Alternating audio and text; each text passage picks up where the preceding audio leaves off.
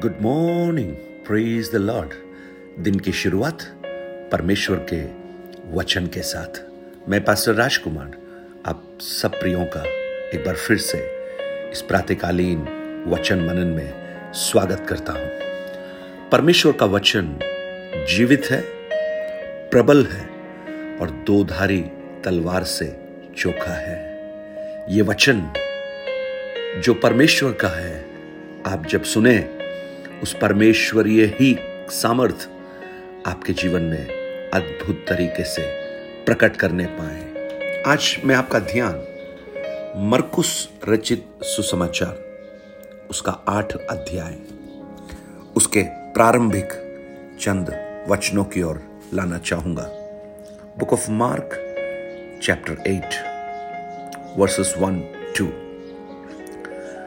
उन दिनों में जब फिर बड़ी भीड़ इकट्ठी हुई और उनके पास कुछ खाने को ना था तो उसने अपने चेलों को पास बुलाकर उनसे कहा, मुझे इस भीड़ पर तरस आता है, क्योंकि यह तीन दिन से बराबर मेरे साथ है और उनके पास कुछ भी खाने को नहीं।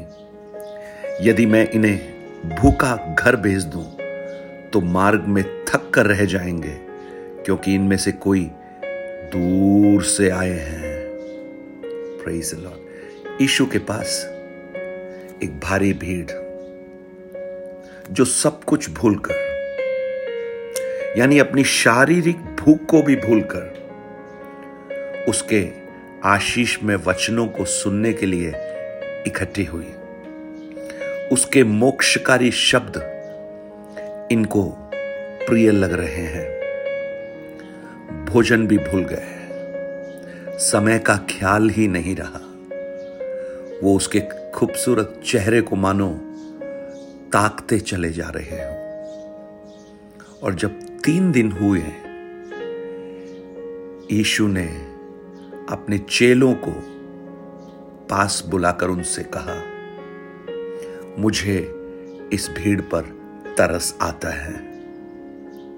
क्योंकि इनकी एक बहुत बड़ी आवश्यकता है, जो इन्होंने मुझे नहीं बताई, लेकिन मुझे इनकी आवश्यकता को अच्छी तरह समझ में आती हैं। ये भूखे हैं। इनके पास खाने को कुछ भी नहीं।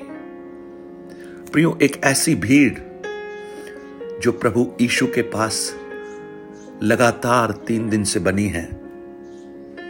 इस भीड़ के बारे में जब आगे पढ़ेंगे, चार हज़ार लोग हैं। लेकिन कोई भी घड़ी लेकर नहीं आया, कोई भी समय नहीं देख रहा, क्योंकि ईशु के मोक्षकारी वचन, जीवनदायक वचन, स्वर्गीय वचन, मन परिवर्तन के वचन, शांति के वचन उन्हें ऐसा लग रहा है, वो सुनते ही रहे, वो सुनते ही रहे, वो सुनते ही रहे। आज जब इस परमेश्वर के वचन को हम सुनते हैं, प्रियो, आपको कैसा महसूस होता है? उस भीड़ को देखिए, जो कुछ शायद पाने की आशा में यीशु के पास नहीं आए। उनकी एक बहुत बड़ी ज़रूरत को यीशु ने स्वयं जाना और अपने चेलों को बुलाकर इस बात की पुष्टि करता है कि मुझे इन पर तरस आता है। आज इस वचन को सुनने वाले मेरे प्रिय भाई बहन आप भी शायद किसी न किसी आवश्यकता से गुजर रहे होंगे। और शायद आपने अपनी आवश्यकता को किसी को बताया भी ना हो। मैं आपको कहूँ, संसार को बताने से बहुत फ़ायदा भी नहीं होगा, लेकिन उसे जानने दीजिए, जो जब जानेगा, एक बहुत बड़ा कार्य जीवन में उद्भव होगा।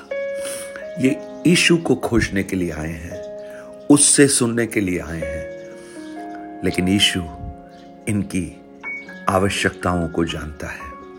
ये आत्मिक भूख मिटाने के लिए आए हैं, लेकिन आत्मिक भूख मिटाने के बाद यीशु इनकी शारीरिक भूख को नजरअंदाज नहीं करते। वो कहते हैं, मुझे तरस आता है।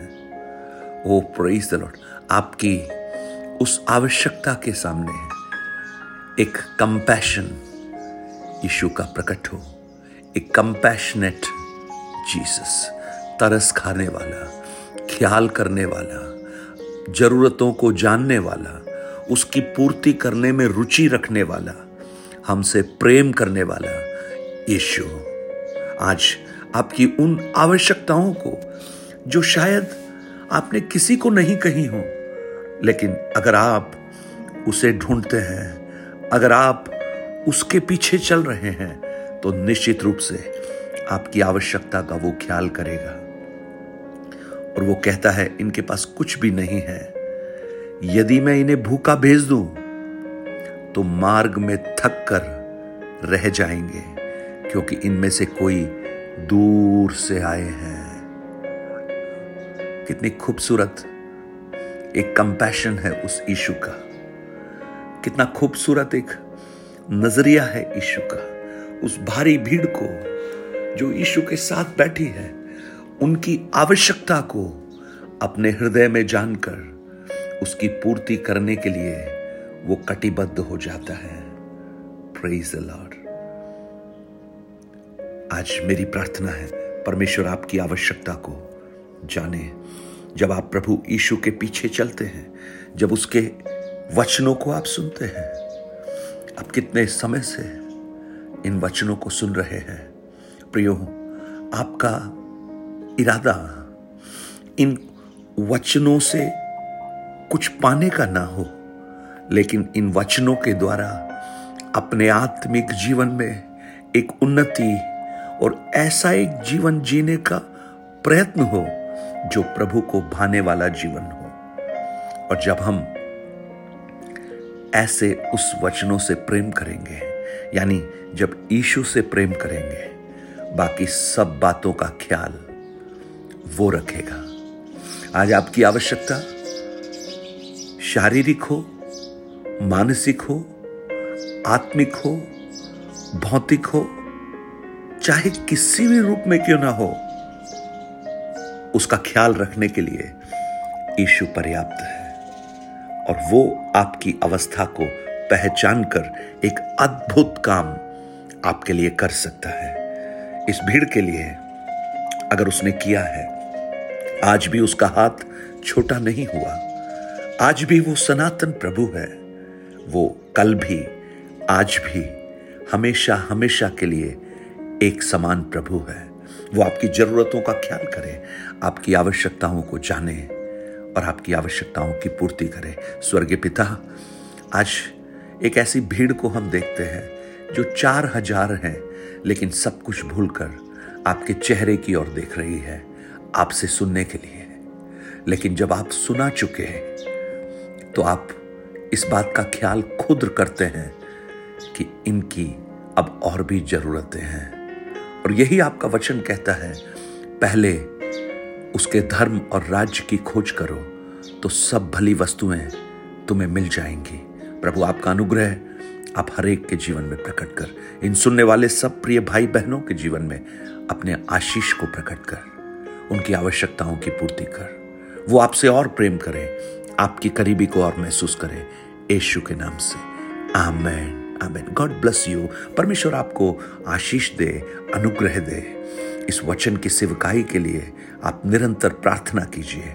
परमेश्वर बहुतों के लिए एक अनुग्रह का कारण बनाए और आज का ये वचन बहुतों के लिए अनुग्रह का कारण बन रहा है। मैं पूरा विश्वास कर रहा हूँ। और अगर इस वचन मनन की सेवकाई के दरमियान आपको कुछ ऐसे अनुभव हुए हैं, ऐसी गवाहियाँ हैं, आप ज़रूर उन्हें हमसे बांटिए।